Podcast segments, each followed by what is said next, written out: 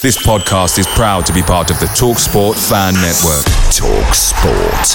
Powered by fans.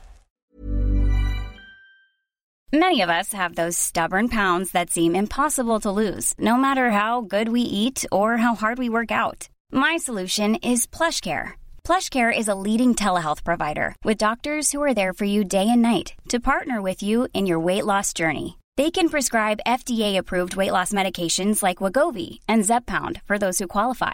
Plus, they accept most insurance plans. To get started, visit plushcare.com/weightloss. That's plushcare.com/weightloss.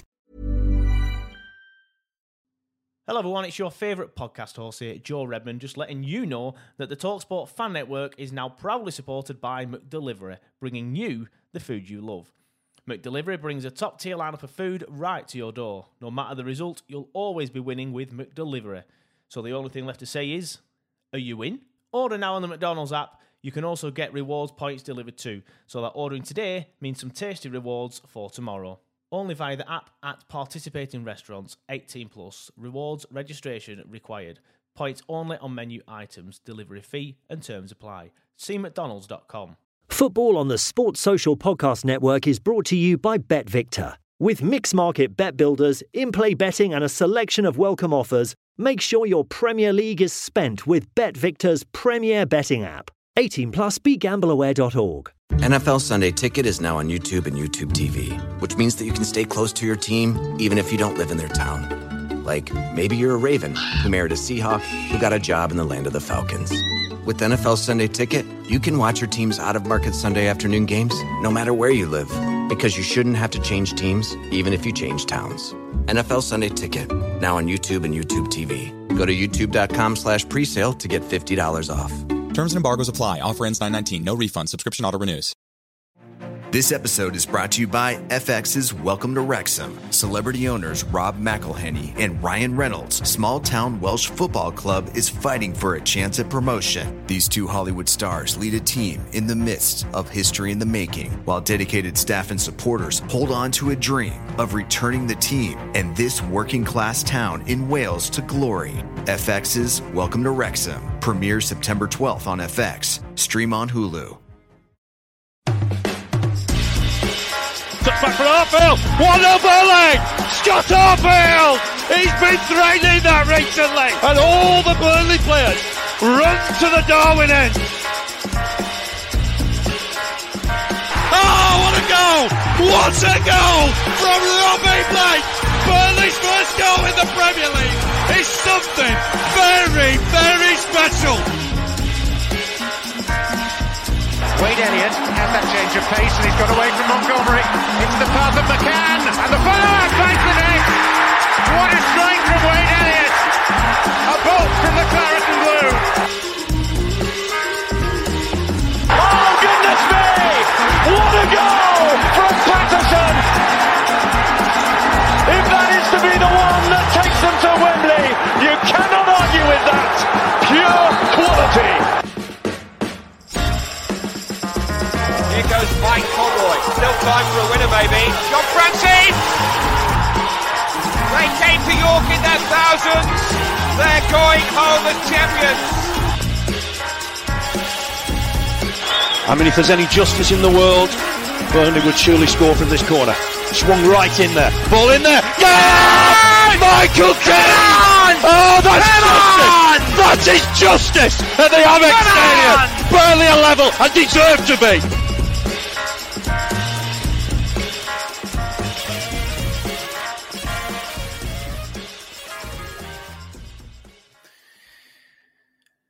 Hello everybody, welcome along to the latest episode of the Turfcast podcast full-time show with me, Joe Redmond. After this weekend, well, Friday, weren't it? This Friday's game against West Brom that ended 1-1 at the Hawthorns.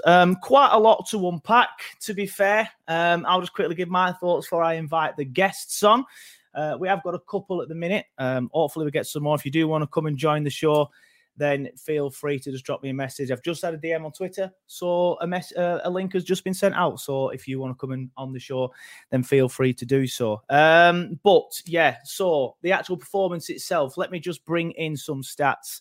so we can talk about the performance. I mean, I don't think you need me to tell you that it wasn't the best performance of the season so far. Far from it, probably the worst performance of the season so far. So there are the stats on your screen. Now, probably the first time that we haven't had the Lions' share of possession, 47% to their 53%. Goal attempts, 23 to our 11. Shots on goal, 8 to our 4. Obviously dominating is pretty much in every area. Shots off goal, 10 to 6. Block shots, 5 to 1. Free kicks.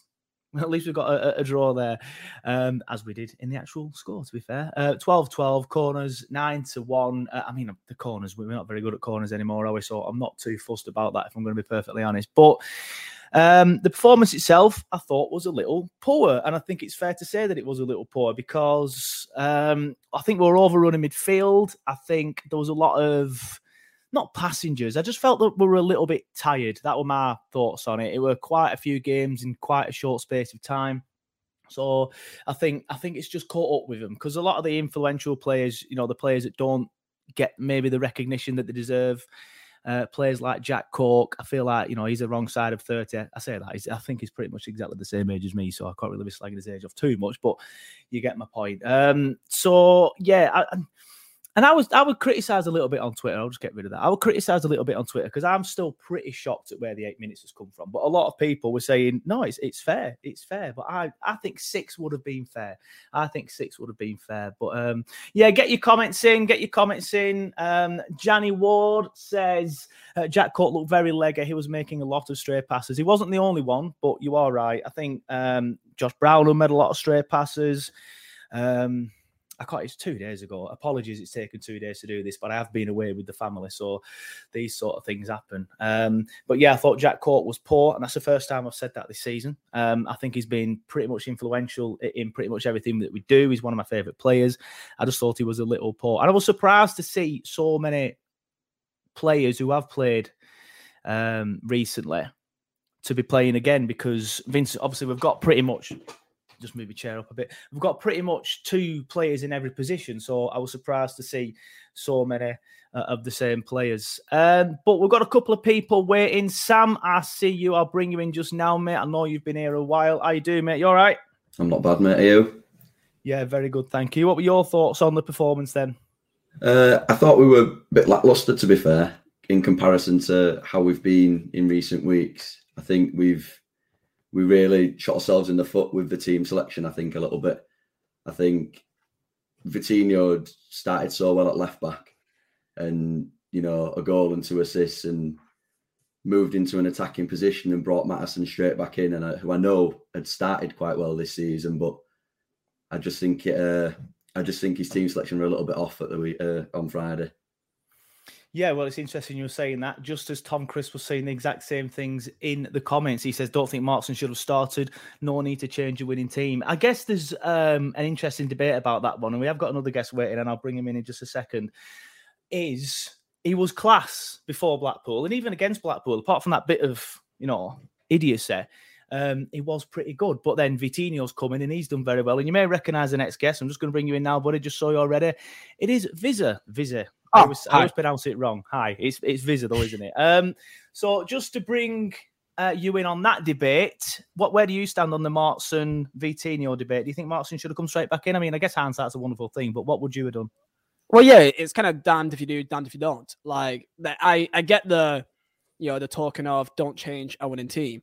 However, it's 3 games in the span of 6 days, and some of our players, like the likes of Joe Rodriguez, like the likes of Jack Cork, they probably cannot play that many minutes in that much of a short span of time. So, you know, that's why we got a team in the way that we have, with so many players that are ready to go. But some of them have been here for about a week because we've signed a large chunk of them in the last week or so. You can't just throw them in instantly. And with Matson, it is easy to forget how good he was for those first 3 games. Like, he became instantly like everyone's favorite player. Half a Twitter was having a field day in his first 3 games until Blackpool game. So I think it's easy. People forget very fast in football how good he really was. And he was poor on Friday night, but not everyone is perfect every single game. So with Matson, I get why he's been brought back in. And I think that next game against Norwich, I think that it'd be back to normal. Yeah, fair enough. We've got a comment here from Blob Snail. He says, I'm beginning to lose faith in Markson. As good as he's going forward, he's a complete liability defensively. Vitinho is still good going forward, but also careful at the back. Sam, I'll just get your thoughts on that. I think liability defensively is probably a little bit harsh, but I see what he's trying to say. I think Vitinho offers probably a little bit more balanced, but I don't know. I think for me, Markson, like Vizzy just said, he was everyone's favourite player. I think he was pretty much man. Before that Blackpool game, I thought he was class. I thought he was one of the best signings that we'd made, and he looked an absolute baller. But obviously, recently, question marks. Do you think question marks were a little bit harsher at the minute? Say he's a liability defensively. Yeah, I mean, one game against a much better opposition than we've faced so far this season. You know, they've created chances all season and just not stuck it in the back of the net. So, you know, conceding chances is fine. I think. With Vitinho coming in for the last two games and doing well so defensively and going forward, it's kind of opened people's eyes a little bit to see both sides of the game can be done well. But I don't think Matteson at all has been poor going forward or defensively, other than Friday night. Yeah, Vizzy, what were your thoughts on him defensively then? Because I think it's a bit harsh to say he was a liability defensively, but he did get found out a little bit. I'll say it's harsh because I feel like his job, his role is to be told to be high up the pitch as possible so that Cullen can fill his spot. I don't think that he's purposely being put out of, you know, I don't think he's purposely out of position because he can't be arse tracking back. I think his job is literally to be so high up the pitch to try and stretch out the pitch and make it as wide as possible. Hence why Cullen kind of fills that spot for him. And then because they realize that Matteson is so high up the pitch, they take advantage, and maybe that's part of what Kompany can do to almost adapt the game and realize, okay, they are literally just feeding the ball to Jed Wallace the entire game, who's one of the best wingers in the entire division. Probably should bring Matteson a bit further back. So maybe that's a part tactically that Kompany can change, but I don't think it's more particularly Matteson's fault, because I think that was his job to go and be that high up the pitch. Yeah, fair enough. It's interesting. Again, you say that as somebody in the comments is saying the same thing. Danny Wald says, Jed Wallace, probably one of the hardest wingers we'll face in the championship who Markson was up against. So again, yeah, it's probably a little bit harsh to say he was a liability. But what do you do for the next game then? Because Norwich, again, they're above us in the league. They're above West Brom. You know, they're doing quite well. So Sam, I'll get your thoughts on this first then. What would you do for Norwich? Do you bring Vitinho back and Roberts at right back or Markson? What would you do? I think I'd go back to that kind of winning formula that we had with Vitinho at fullback. I don't think Matteson, I don't think he played too bad in the game. I just thought he got caught out defensively. And I think when you play better teams that can exploit that, I think there was a couple of times in the first half he'd made a stray pass and the ball had gone straight over the top and he was miles away from Jed Wallace. And I know, like we're saying, he's one of the best wingers in the division, but I think Vitinho gives you that solidarity at fullback as well, being able to defend on the ball. But yeah, I think probably get your best 11 if possible, because I think they're a really tough opposition. Like, you know, I think they've won the last 5 games, if I'm right. It's a different kettle of fish once again. Yeah. Yeah, so it's going to be another tough one. Liam, what would you do then? I don't know why I went Sunday name then. Sorry, mate. Vizzy, what would you do? It's all right. It's all right. I kind of prefer being called Liam because I'm not used to it at this stage. Now, look, it's really tough call because of how large our squad is. Can we really expect to have, you know, like a solid team that is being played week in, week out? Because at some stage, you got to try and please everyone. And, you know, you could possibly say, go back to what worked and play the team. You know, they're going to have a week's rest. Like Jack Cork, J-Rod, they'll do them very nicely to have that week's break, you know, until next game. So I understand that we probably should have Vitinho on left-hand side. And then it's tough because I want to see what the other lads can offer. There's Anas Zarawi that can also be a baller, and we just don't even know. We got Davizoglu. It's gonna be no idea. Halil, right? The lad from Brighton. So there's some players there that we don't even know how good they even are because we don't see them yet. They could be absolute ballers. So like it's gonna be such a headache just to guess who'll be on the bench. Never mind who's gonna be subbed on. Never mind who's gonna be starting. So I would accept just go back to what worked, and then because we're playing a game soon after that against Preston, that's when maybe you could try to rotate a little bit. Yeah, Vizzy, sticking with you, there's been some talk of Vitinho coming in at left back and pushing Markson further forward. Is that something that you'd like to see, or Vitinho no? Right back and Markson left back? Yeah, no, sorry, Vitinho left back, Roberts right back, and Markson further forward. I've seen some people discussing that. So then that would mean Vitinho's a right winger or left winger? You're saying left back, so left wing back, and then Markson further forward in like the front three sort of thing. Yeah, I do think Markson is better attacking wise, to be fair. But yeah, we've got wingers for a reason, you know. So then that means you're taken out. So it's Tella, he has a start. So then it's really you can't take Tella out. It has to be the right winger, which then there's Benson, and then there's Gudmundsson, and then there's. I mean, I kind of like what I've seen so far from Chilinov. I think he also offers another element. Like, if you just look at those three players, Benson, Gudmundsson, and Chilinov, they're all three completely different players. You know, and that's on just one wing. It's immense how much depth we have. Yeah. So, honestly, mate, we could talk for 20 minutes about what we think we could do about Vitinho, because it's crazy the possibilities that we have. Yeah, it's the entire squad. We've just got so many depth, like you say. So we could be here pretty much an entire show. But Sam, what about you? What would you like to see something on that side of things with Markson and Vitinho, or again, would you just rather not know with what go back to what worked previously? I think, I mean, Teller's come in and he's been incredible. He's been the exact type of winger that we've been wanting for years. We've had slow wingers, technical players, but not somebody with an instant burst of pace. And the fact that Teller's come in and he's very happy to just receive the ball and go at somebody, I don't think he's a player that you could drop in the slightest. But I would like to see a lot more from Benson on the right-hand side. When we played Millwall, I think that's the best performance we've had all season long. And we were struggling to get anything going in an attacking sense. And then the second he came on the pitch, it just changed. He could beat a man. Yeah. He could make a pass and move. His balls into the box were fantastic. And I was quite surprised he was dropped, to be fair, for the game on Friday. Yeah, fair enough. Vizza, you just mentioned Chilinov. Again, I think it was a similar sort of role. We've just mentioned Benson at Millwall then. He came on, he looked to beat a man. Chilinov against West Brom, he came on as a sub, looked to try and beat a man, but then again his decision making probably wasn't the best. There's a couple of chances where he could have squared it and things like that. Do you think that sort of thing will come as he plays more with his new teammates? I think you could say that for over 28,000 signings, to be fair, actually. You know, I like him because, you know, we've had wingers before in the past which just are not direct whatsoever. You know, Teller is such a direct footballer. I love that from him. He gets a ball and he goes forward. When that we've touch. Been in the past watching Dwight McNeil and George Boyd and Brady. I mean, Brady was caught before his injury, to be fair, and Gudmundsson that gets the ball, moves 5 yards, and then passes backwards again. Like, we're seeing Benson, who, I mean, I think that's probably one of the best, like, 50 minutes I've seen of any player in a Burnley shirt. Possibly ever. Like, how he just had so much fun taking on every. Not once did I see him get the ball and not think that he's gonna just do him for fun. Like, about 5 times. It's nuts. So yeah, Chilinov.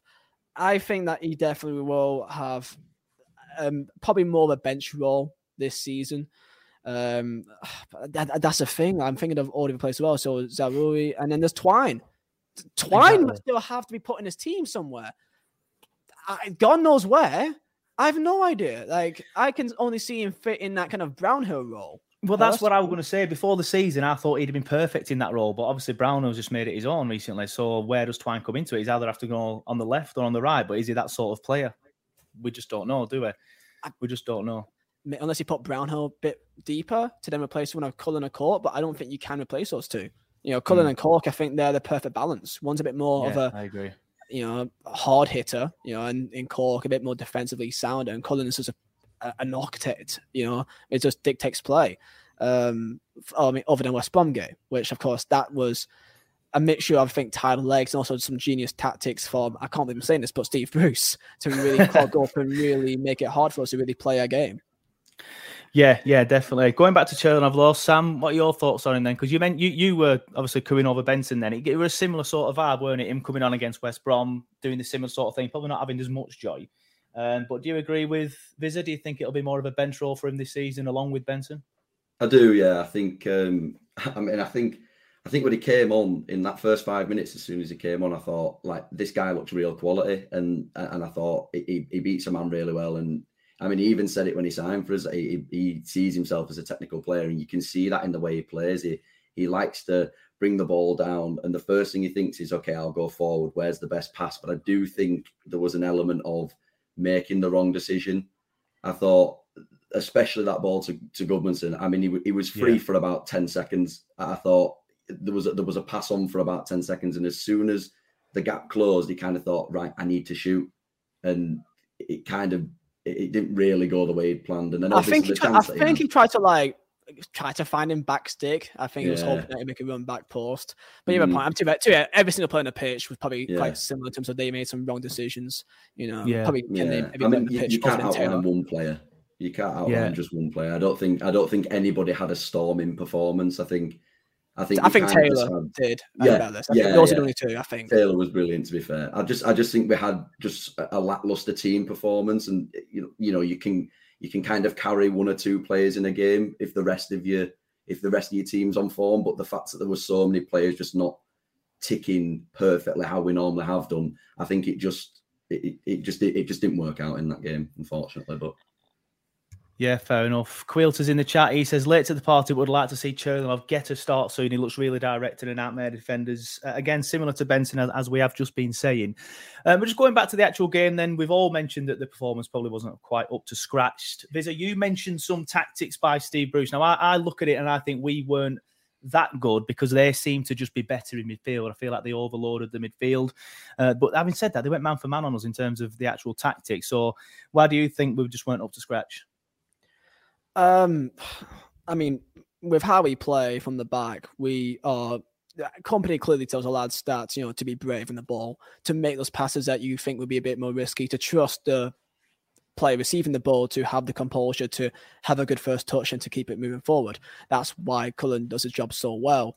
Issue is, I think Jack Cork is such a massive part of midfield that when he has an off game, I think everything falls apart. Jack Cork had a really bad game. I think he's probably the worst performer that game. Not because of really, I think it was awful, but because of his usual quality and what we expect from him usually, that it was so obvious to tell that he just wasn't at the paces. And so many times he just he was like a half a second late on a tackle, half a second late to make a pass. And when you have a player like him have an off game, you can kind of already tell that it's just not going to be our day.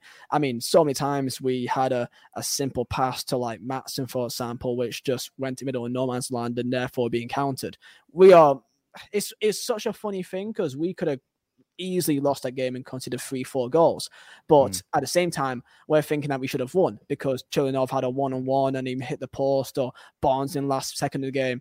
It's such a weird sport, bro. But a point or an off against West Brom, I think that's more than solid for me. Yeah, especially when you look at the performance. I mean, I predicted 1-1 before the game. Not tooting me on home, but I did. But I would have taken a point away at West Brom, though, because, it's a tough place to go. All right, they've had a slow start, but they've got good players. Sam, obviously, why do you think we were not as good then this game? Obviously, we've seen the possession stats. We've seen the stats on shots on goal, things like that. And obviously, we've been talking about how poor we were in midfield. Do you think that's a fair assessment, or do you think there's something else as to why we weren't great? Yeah, I think our midfield does quite a lot for us in getting us ticking. I think the fact that Cullen has come in and played so well, his ability to just receive the ball and dictate play from such a deep position is brilliant. He can see a pass, he can get us moving up the pitch, and I think with him not performing great, I do think that I think that hindered us a little bit. But I do agree with Vizza with the Cork situation. I do think he was just a little bit too late to a tackle, or he'd have a first touch and it'd just get just too far away from him. And because of that, I just think, like you said, their midfield definitely overloaded us, and I think they played it really well in midfield, to be fair. The yellow didn't help as well. He had a yellow in the first half, and I think that kind of really, made him very cautious. Yeah, because his kind of play is to kind of make those kind of tackles, which kind of slows down the game. So I think that also played a factor, especially with it being so early on as well. You're spending 80 minutes, chasing shadows, but making sure that you're not, nicking them shadows as they go through. So, it is hard to do. I think that played his head a bit. Yeah, definitely. Yeah. And I think all the things we're saying as well about the bad touch, about the poor passing, about the just being a little bit, a few seconds late, that's all things that you can be put down to being tired. And obviously that's something we've already mentioned. So I do want to talk about Murich though, because we've had a comment and I wanted to talk about him anyway. Tom Chris says, thought Murich was fantastic until he came off.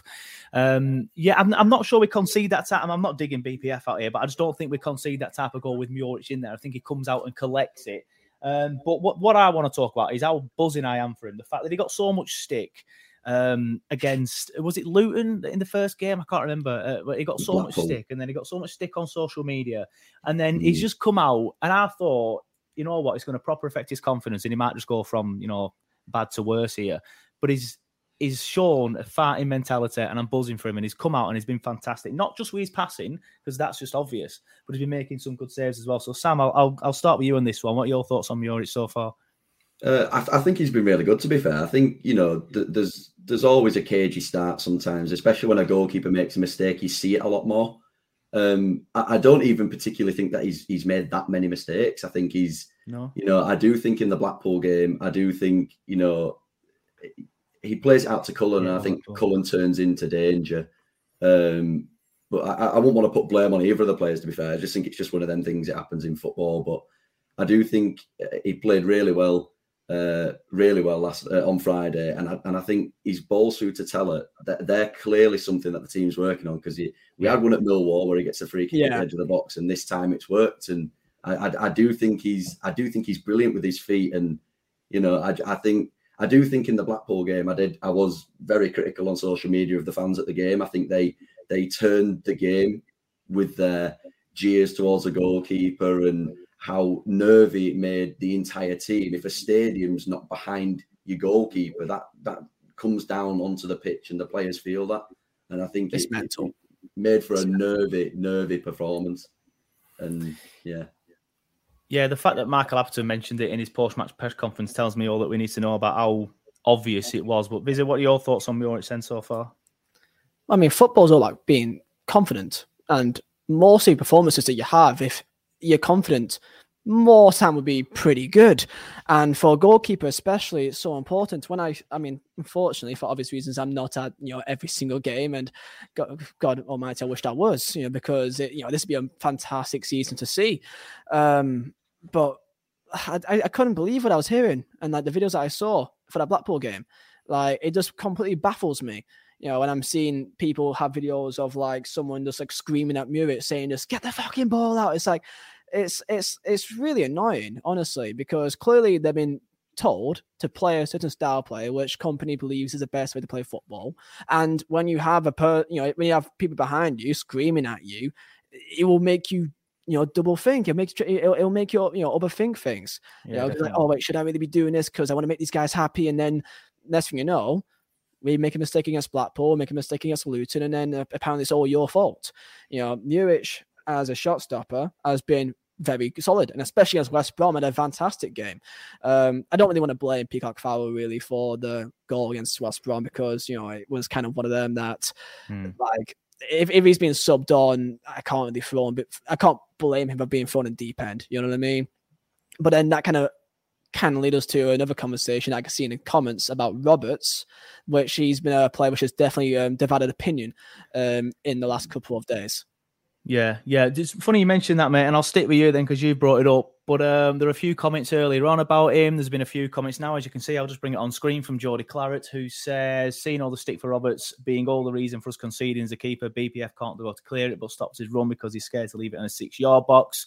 But just sticking with the Roberts aspect of that comment, obviously he has had a lot of stick recently, and not just after this game. He's had it for the last few weeks now.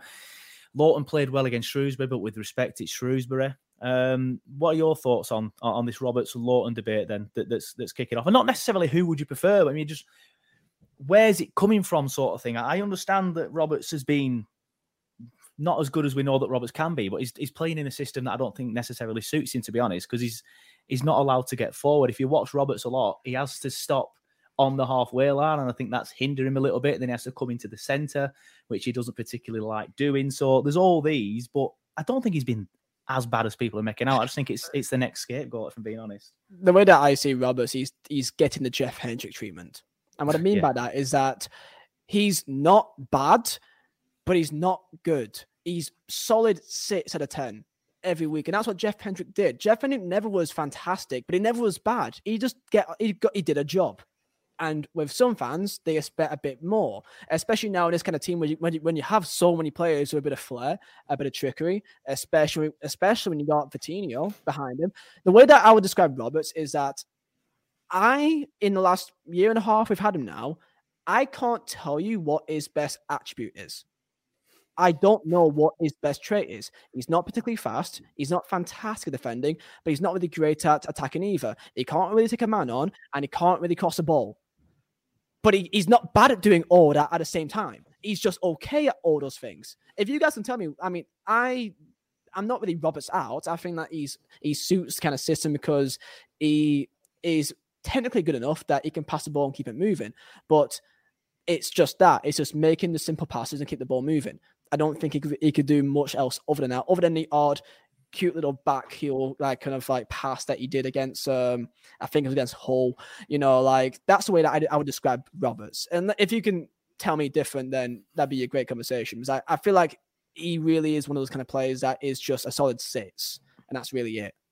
Yeah, fair enough. I think it's a good point you make about his passing, though. I think a lot of people calling for Lawton because Lawton has experience of playing centre-back and this system requires them to move over and go into that position and help out defensively better. But I think Lawton will come up unstuck with the quick passing. I think Lawton probably isn't as good technically as Roberts to be able to do something like that. But Sam, what are your thoughts on the Roberts debate at the minute? I did see a comment pop up about Lawton's sentimentality, and I do think there is a part of that. I think... what a lot of Burnley fans have become accustomed to over a long stretch of time is we've had the same team for almost 10 years. Like the entire team has been this. We've had Ben Mee for years. Tarkowski came in and he was there for years. We've had McNeil for like the last 5 seasons. When we were in the Premier League, you could name the same starting 11 every single week. So now that we're changing the team about, some fans will have something to say about Lawton coming back into the team. I don't think Roberts has particularly been bad. I do think there is a part of me that in that game, I do think when you don't have a goalkeeper, so like you say, Muric would have come and claimed that ball and just left it. It'd have been halfway up the pitch with his massive Kosovan hands, have smashed it to the halfway line, and that's it. With Peacock Farrell, he did come out and then step back, and that as a defender can unnerve you in the situation. You think your keeper's claiming it, and he steps back, and then you have a split second to react and deal with that. But I think, you know, for Brownell's goal, Rodriguez's goal against Millwall, that is caused from Roberts being able to see Brownell's run and play it and play it through to him. I do think he's getting a bad rep. Like you say, I think 6 out of 10 every single game, but I know what you mean. I don't think he has an outstanding trait. I mean, I believe when he played at Swansea, he played in a 5-back. And both wingers got forward. Our system doesn't allow that. And I do think there is a part of me when you look at Vitinho with 2 assists and a goal, and Matteson, I believe, a goal and 2 assists as well. If you're Conor Roberts, you look at that left-hand side and you think, I'm going to do my job. Kompany's telling me that these two that have most of our goals and assists already this season, you know, are getting forward and doing really well. I need to just sit back. If I'm not up to the standard of what they're doing, I can't possibly expect to get forward myself when they're playing so well doing it. Yeah, fair enough. I don't think there's one outstanding candidate for the right back position at the minute. I think like Vizza says, I think Lawton might have a few better games, but then I also think he'd have worse games. He's more susceptible to a worse game. But his passing's not as good as Roberts, but his defending probably is. I don't know, but it's a difficult one. It's hard work is the Roberts-Lawton one. I just think they're both much of a muchness, but for different reasons. Yeah. I think it's a tough debate. It's weird with Roberts because, like, again, he's not bad. It's just that he's just not got that one thing you think, okay, but he's really good at this. With Lawton, people will say, oh, he's better defensively, but also his main trait is that he's a great cross of the ball, which is the thing which I don't think Roberts is. And for right back, I mean, we've saw in the interview against Millwall that Vitinho said, I'm actually a right back. That's my best position. He's played every position, left wing, right wing, left back, but not actually played his preferred position yet. Actually, I think he did did he play right back in the last 50 minutes against West Brom? Or no? I'm not sure, to be honest. Or did I make that up? Maybe he went on. No, he went on left side. Sorry, because Manson went off, didn't he? Mm-hmm. My apologies. So, like, I don't think it's, I don't want Roberts out by any means, but I get why people would be kind of thinking that he's possibly the weak spot on our team, you know, because many spots are pretty much already solidified, and there's a few question marks saying, okay, well, what can we maybe spice up? And that is just one of those kind of positions, I feel like. Yeah, I don't think he's that. Fair enough. It's an interesting one. Sorry, go on, Sam. I don't think he's a likable player. Like on the ball, you back every single player on the pitch. Like, you know, every single player that goes on the pitch, you support them until the end of the game. But when he plays, sometimes you can't help but just be like, do something that's making me think, like, my God, I want to get your name on the back of my shirt. And sometimes you just think, you're just kind of just there doing your job and doing it well, but you're not really adhering yourself to the fans with, you know, amazing balls into the box and big sprints and you know, big crunching tackles. He kind of just does everything okay. Yeah, and that pretty much goes back to the first point that Vizza made about him getting the Hendrick treatment, I think. I think you just hit the nail on the head there, and we've pretty much gone full circle with that one. It was Hendrick, and then it was like Jones as well. And George Boyd. Like, those kind of players that isn't really exciting, but just got the job done. And those are the easy players to kind of point at. Yeah. Yeah, fair enough. Right, everyone in the comments, get thinking of your man of the match. Lads on the stream, get thinking of your man of the match. I'm quickly going to bring the league table on. There it is. Sheffield United are currently winning 1-0, so they're top of the league. I think they were anyway, weren't they? They must have been third according to that. Well, they were pre this week, but yeah. Norwich second, Reading third, they'll fall. Bristol City, we're all celebrating them winning, beating Blackburn. And obviously we will do, but that puts them above us. Then us, then Watford, and then a team that shall not be named, then Sunderland, QPR, and Preston. Surprised to see them so high up, but, you know, they finally conceded a goal. So just looking at where we are in the league table now, Vizard, I'll start with you. Are you happy with how the season's gone so far? Absolutely. Especially with how many players, not just have come in, but most importantly has gone out. You know, I think people from the outside don't actually realize how drastic the change has been. The main fundamental core, that's what's made Burnley for the last half a decade, has been ripped apart in a matter of a month. You know, especially just the defensive core, you know, it's pretty much all gone. So I expected us to be a lot worse. You know, I understood the company philosophy and that I thought it would take a lot longer, especially with the younger players. And the fact that it's all kind of been come together and we can see and understand a clear philosophy instantly fills me with a lot of confidence. So to be fifth at this stage of the year, which I know fifth doesn't mean much because, you know, we're 3 points away from being 15th. So it doesn't really mean too much at this stage, but the performances other than against West Brom, which even though we didn't perform that well, we still could have won that game, as, you know, if we took a chance or two. So... yeah. Oh no, very happy, and I feel like only with time and with more experience of how to rotate some other players and what kind of games suit certain players, I think that only take time, and I think everything is looking very positive for the future. Yeah, I agree. And you mentioned there, like, obviously the entire core got ripped out. It's not even just the players, like everything at the club has changed. The entire ethos, the way we play football, everything has changed. So I agree with you. I expected us to start very slowly. And I was saying it in my Lancashire Live column, that just be patient, everybody, please be patient. So I'm pretty content with where we are now. I think we'll just settle around here till around, you know, the next few weeks, and then make an assault on it when we know our better squad and things like that, and we've clicked a bit more and we've played together a bit more. Sam, what are your thoughts then on the season so far?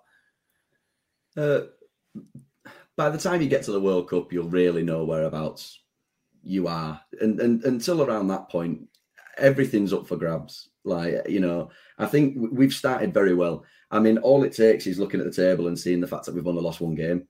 Like, you know, we're not in a position where we're going into games and we're losing. I think some of the draws have been ever so slightly annoying from winning positions and things like that. But that's football. That's why we all watch it. We watch it because football is exciting and entertaining. And, I mean, you know, you could look at our last 5 games and we're undefeated. You know, you could be like, you know, a certain team in 7th place with 4 losses in the last 5. Like, you know, who won the league after 3 games. So...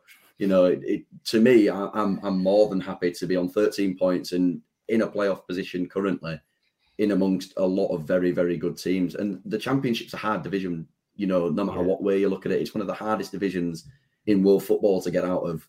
And personally, I'm absolutely loving it. I'm absolutely loving it. Yeah, how good is it to be in the championship, to win more than 5 games this season as well? Incredible. Yeah, exactly. Feels good to go into a game and actually expect to actually have like a good performance. And I haven't been to a game so far this season and thought I'm worried about who we're playing against. Not once. I can't even imagine us thinking like that at any point, apart from maybe Sheffield United away. But even then, it'd be a case of, you know, we're pretty buzzing and we could easily put in a performance and win the game. So, and not to rub it in either, Vizzy, but, you know, the away games have been absolutely fantastic. And I'm sure you're a little bit gutted that you've not been on to get a few. But I believe you might be getting over for Preston. My missus, she be having a master's course. So we'll be, but it's part time. So like over in England for like a month, and then back in Poland for a month, then back in England for a month. So I'm absolutely buzzing to be going to games. Preston's still going to try to make it to that one, because basically the flight the day afterwards is like £12, but all flights before that is like 60, 70 quid. So it's like either I go by myself, or I'm expecting my missus and my to pay for my kid as well for like 5 times more. So it's like, I don't know if I'm going to miss it out to be unselfish, I think. I don't know. I try and find a way. But it's great to be in championship, because I feel like not only is there... I mean, there's that one element as well. I guess we could talk about VAR, because it's had a lot of, controversy. What a bad weekend for VAR. But the issue is that we would have had a penalty if there was VAR. Because it was a clear mistake handball. Both sides of it. We should have had a penalty against Huddersfield. I think there was another incident again in a different game. I think because we are now an attacking side that goes forward, we probably would have been getting more on the right side of VAR this season rather than previous. But then when you look at the incidents this weekend, it's just, and I do enjoy the fact that you can celebrate a goal without panicking as well. But definitely, there's both sides to there's both sides to this coin. There's both sides to most coins. So it's an interesting one, the VAR one. But just going back to the man of the match debate then, we've got plenty in the comments. If you haven't put yours in the comment yet, please do. Sam, I'll start with you. Who's your man of the match? I think I can already guess Vizza's, because he's mentioned somebody already. I think a special mention to Tella. I thought it was ever so slightly off pace from what we've seen, like in the Millwall game and in the game against Wigan. But I'm going to go with Rodriguez. I thought the penalty to dispatch it was good. I thought I thought his overall game wasn't as good as we've seen this season. I thought he dropped a little bit too deep, but I think other than that, he links play up really well. He does look like a dominant force up front for us. I think sometimes he just needs a bit more of a supply into the box. But I think, considering the team had a little bit of a lackluster performance, I think he did shine through on that, and I thought it was pretty good. Yeah, Vizza, your man of the match? Well, J-Rod is like the perfect championship number 9. You know, he can do literally everything. You know, he can hold the ball up. He has an aerial threat. He can do great link-up plays. Good with his feet. You know, as long as he stays fit, we're great. That's his main thing. Can he be fit for an entire season? Hence why I brought in Halil. For man of the match, I mean, it's either Murish or Taylor. You could take any you pick for me. I do really, really want to give respect to Taylor, I feel like, because I feel like there's been a lot of question marks on him alongside Murish as well. And that, is he really a centre-back? Can he really perform? But he was, for me, absolutely spotless for the entire game. Maybe with one poor pass in the first half, I think, like early on. But other than that, I think it was absolutely spot on and made some big blocks. And I just really was impressed with him, because, you know, I think we all kind of thought when we saw Huddersfield line up thinking, Taylor, centre-back? Really? Where did that come from? And we all kind of questioned it, thinking maybe get bullied. And we saw him against like maybe Wigan. You know, they were really just like hoofing it in that area, and he did struggle a little bit. But absolutely spot on for me. And yeah, Muric close second as well, because fantastic saves in the first half to keep us in it. And another game, it could have been entirely different.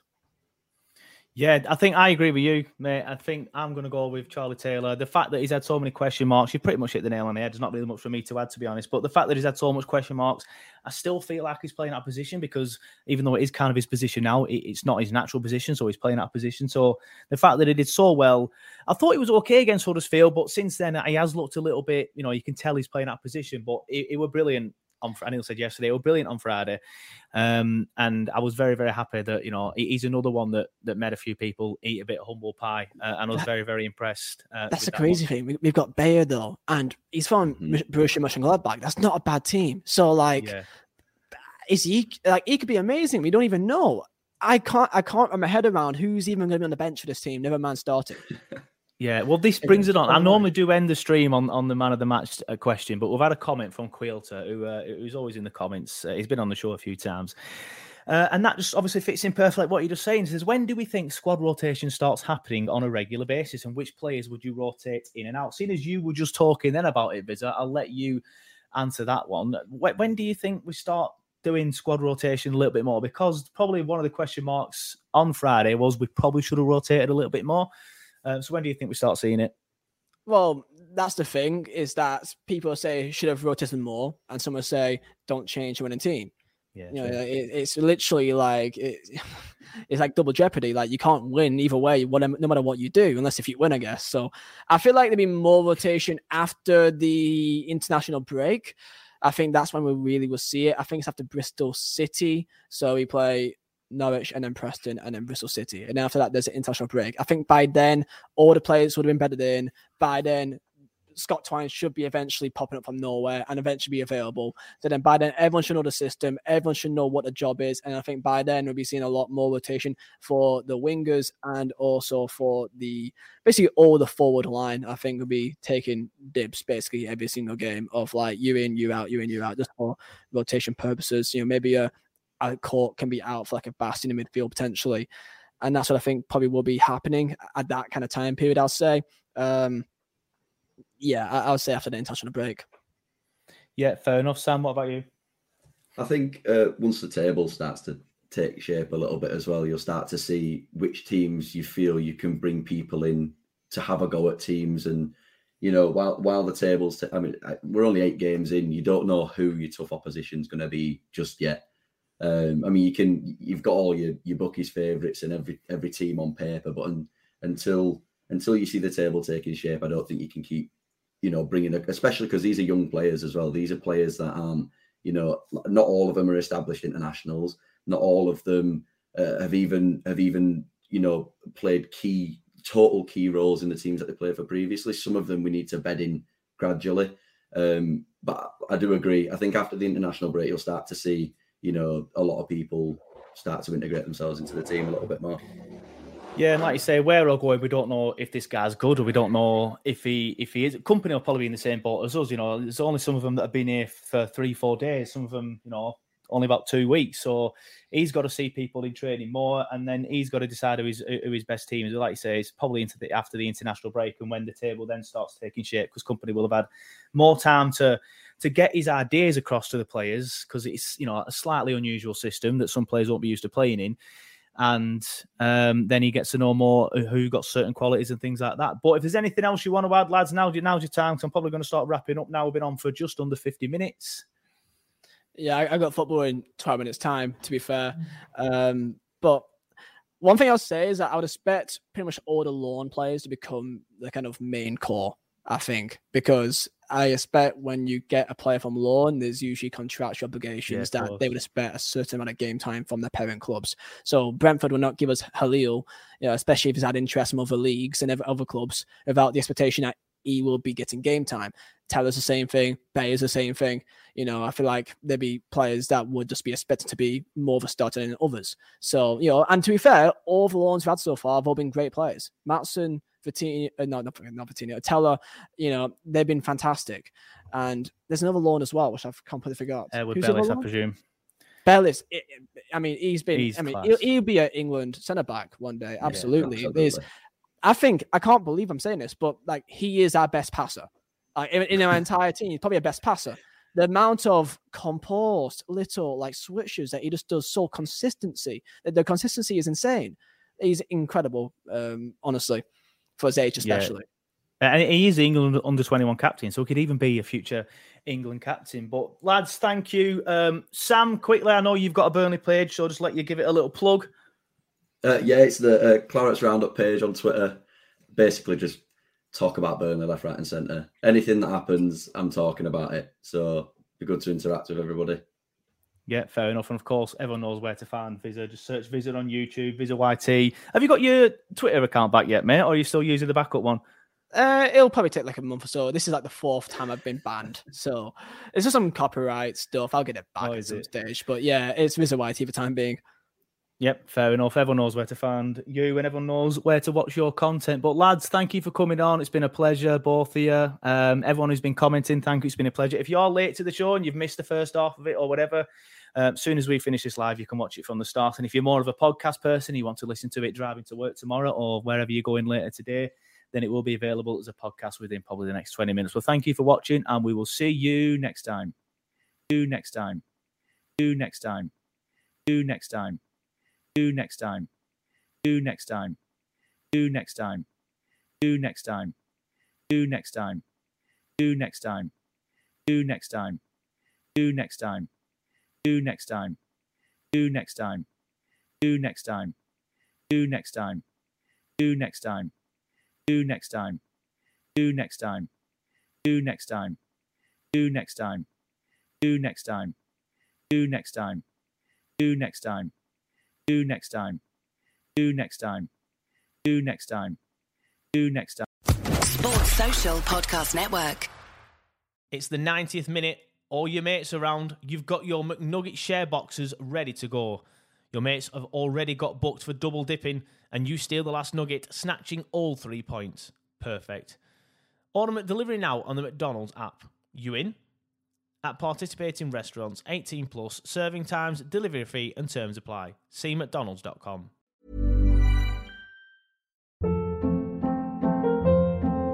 Hold up. What was that? Boring. No flavor. That was as bad as those leftovers you ate all week. Keke Palmer here. And it's time to say hello to something fresh and guilt-free. HelloFresh. Jazz up dinner with pecan-crusted chicken or garlic butter shrimp scampi. Now that's music to my mouth. HelloFresh. Let's get this dinner party started. Discover all the delicious possibilities at HelloFresh.com.